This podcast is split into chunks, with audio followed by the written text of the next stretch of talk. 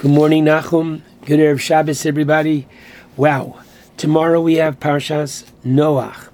As we are taught in the fifth chapter, Pirkei Avos, Asara Doros, Menoach leAvraham. There were ten generations last week from Adam to Noach, and now we span another ten generations going from Noach to Avram Avinu. During this time, interestingly, Noach's name appears three times in the very first verse. Eleh toldos Noach, Noach ish tzaddik, right? Eswelokim is Noach. And what does that mean? Says the Meshech Chochmah that Noach lived in three different times. He lived before the Mabul, he lived during the Mabul, and he lived after the Mabul.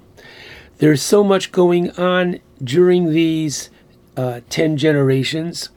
We will focus quickly on number one, the Dor HaMabul that was washed away by HaKadosh Baruch Hu, the Dor HaFlaga, that which scattered, which allowed Avram Avinu to come. Because prior to the building of the tower, the Torah says the entire world was Safa Achas udvarim achadim. They all thought one way. There was no way for a man who was thinking very differently, going against the tide, a monotheist, to even be considered, other than the fact that now that people are dispersed and they have different languages, they are open to different ideas. Hence, what we find next week, Hanefesh Asher Asu B'chorat. Now, Let's get back to Parshas Noach. I'd like to focus on one point, namely the korbanos that Noach brings. Right after the Mabul, we're told literally he comes out and Vayiven Noach Mizbeach Lashem. Noach builds a Mizbeach. And the Medrash on Vayiven, this is in Bereshis Rabbah. Um, Perik Lamed Daled. What is Vayiven? Nisbonein. From the word not just to build, but bina, to understand. That just as we had last week, Vayiven, Hashem takes the tzela, either the side or the rib from Adam, and he builds it. And not only does he create woman from that part which was taken from Adam, but Vayiven, he gives her Bina Yesera. Woman had that intuition and that special knowledge that man does not have, which is why, interestingly, girls get bar mitzvah at the age of 12, and boys not until they're 13. Just as Vayiven there has the connotation, say Chazal, of Bina, here too Vayiven Noach. Noach builds an altar as soon as he comes out, and he understands that what? Two by two, the Torah tells us in the early part of Noah, the animals from all over the world come to Noah.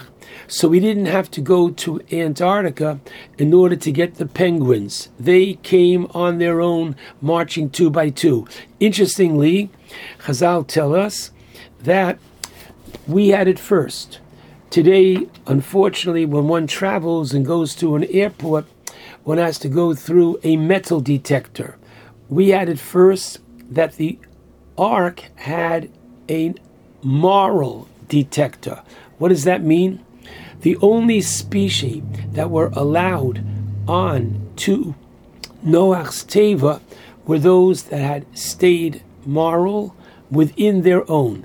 But the Torah tells us, ouch, at the very end of Parshas Bereshis, next to the last verse, the Torah says that Hashem has decided to destroy, blot out man who he created, from man to animal to creeping things. So why, if man sinned, why the animals? So Rashi quotes from the Bereshis Rabbah, and this is in chapter 30, I'm sorry, 28 of Bereshis Rabbah. Af heim hishchisu darkam. the animal world as well became corrupt. Now, this is something which is so difficult for us to understand, but so powerful. The man's actions have an effect not only on himself and mankind, but man's actions have an effect upon the world around him. And therefore, man's immorality actually led to the immorality of the animal world as well. And you found, you find that just as the Torah was so careful to tell us in the first chapter of Bereshis, Liminehem, Liminehem, Liminehem, which means in accordance with their own kind, Hashem created each species of animals, the domestic animals, the wild animals, the birds, the fish, everything was created liminehem. And unfortunately, as man became corrupt, Rashi says again in this week's parsha, chapter 6, verse 12, Ki kol basar, that all flesh, unfortunately, had become corrupt, says Rashi, afilu behema even the animals, niskokin, unfortunately, were attracted and mated l'she'enon minon to those that were not of their species. And therefore, Hashem says this has to be literally erased from the face of the earth. Interestingly, the Torah goes out of its way. There are so many miracles associated with the Teva, with Noah's Ark. For example, the Ramban says that, whoa, if you look on the surface, the Torah tells you how long was the ark? Shlosh meos amos, 300 amos. An amo is a foot and a half. That's approximately 450 feet long. Whoa, that's bigger. And I'm not into football at all, but it's much bigger than a football field, which is fairly large. And so, why is that? To give us the impression, ah, it's natural. Says the Ramban, 10 arks, 10, listen to this, could not house all the animals. Hashem was good and kind to Noah, but Hashem is always maktin. He literally plays down his miracles to give man the opportunity to say, sure, it's a natural thing. But it was miraculous. So if it was miraculous, the Torah tells us that there were three decks to the ark. The bottom one was for the garbage, the middle one was for the animals, and the top one was for man with all the miracles going on here, that there's enough room in the ark, it could have been that the middle deck, which is where the animals were, it would have been one big room, and all the animals could have stayed in that one big room in the quote social hall for the year's time, and they would have all behaved However, that's not what the Torah says. The Torah says that kinim teva. You are to make compartments because we have a recreation of creation. That just as by creation they were separate, now too they're going to be separate. So you have two by two that come, those who are moral. And now Hashem says to Noah, Go on your own and take, this is the Ramban who points this out, go and take seven pair of kosher animals. Uh, doesn't use the word kosher, it says those that are tahor, those that are literally pure. And Rashi tells us that we're talking about um, those that will be what we call kosher in the future, which teaches us that Noah studied Torah. Okay, now watch. Hashem doesn't tell him why. He goes and he quote fetches them himself. The Ramban says to give him more schar for the mitzvah. If you remember that in a few weeks when Eliezer comes to the well and he sees, wow, the water came up by itself for Rivka the Tzadekes. But yet, when it comes to Rivka complying, and giving water to Eliezer, for that she had to do the drawing herself. Why couldn't the water come up for this as well? Because coming up the first time for herself, that was not any kind of a mitzvah. But now that she's doing it for somebody else, there you have to work for the mitzvah. We shouldn't complain.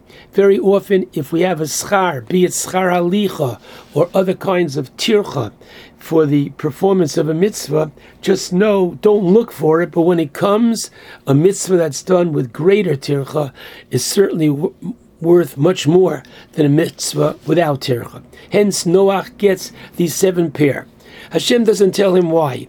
But Rashi tells us that Noach on his own, and once again, as we started, Vayiven, he understands and he builds a quote Mizbeach. So the first thing we learn from this, my friends, is to realize the profound effect of korbanos.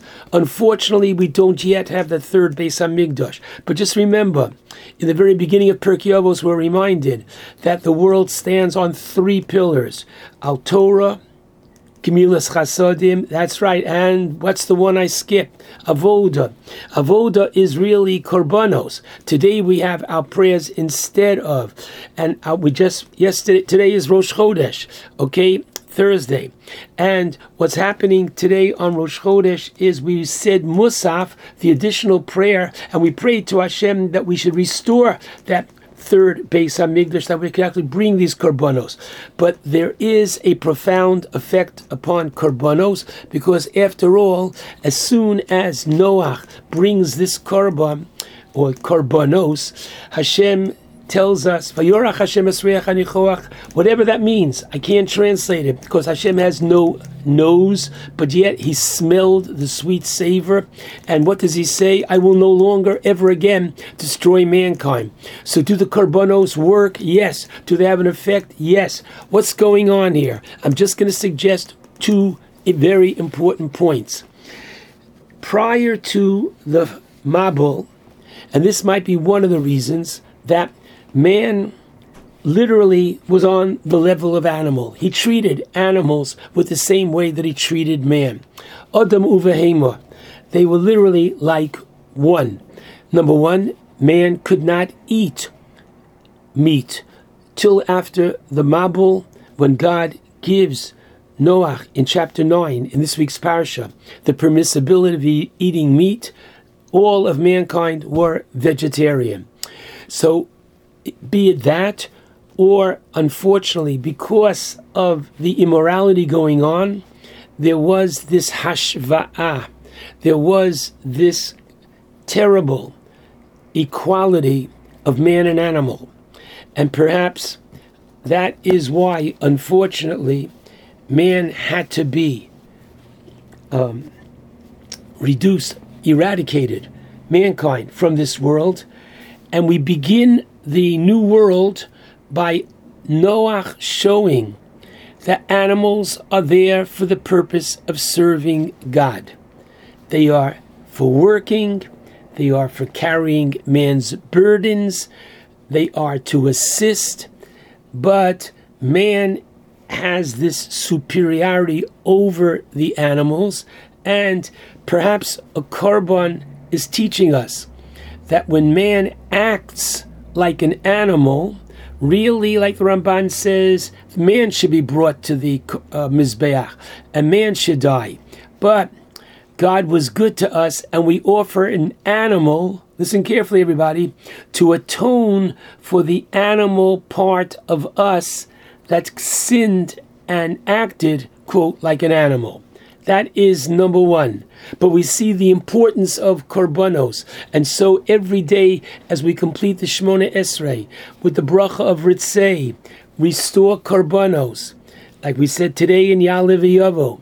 And she, we take our three steps back and we pray Sheyibaneh Beis Hamikdash. We are asking for korbanos. But finally, understand that Noach realizes that if he has a little bit more, meaning these seven pair, I've got to do something positive with it. I'm going to channel it back to Hashem. I'm going to bring korbanos. And he's teaching each and every one of us a very important point that any and all talents, resources that we have, don't just keep it for yourself. He'oni imach in Parshas Mishpatim. What is that? If you have extra money, it's because Hashem gave it to you for you to give tzedakah. Thank God you finished paying your tuition years ago, but I have a couple of extra bucks in the bank. I go to my local yeshiva and I say there've got to be some families that are struggling with tuition. Let me pay for them. Ah, oh, that's using your resource in the positive way. You're retired, you had a little bit more time. There are some families where mommy, daddy has to work, but oh, there's carpool. Go to the school and say, Can I carpool once, twice, three times a week and be there and help a family? You're going shopping for yourself anyway. Call your local rabbi. He'll give you the name of one or two or three families that are shut ins, and you'll call them. What can I shop for you? What can I bring for you? You're not just going to bring them their food, you're going to bring them a great smile. You're going to show that people care. You're going to learn from Noah that when when you have a talent, use that talent and channel it for Hashem. Wow, there is so much in Parshas Noach which is so relevant for our uplifting of our lives. Shabbat Shalom to all.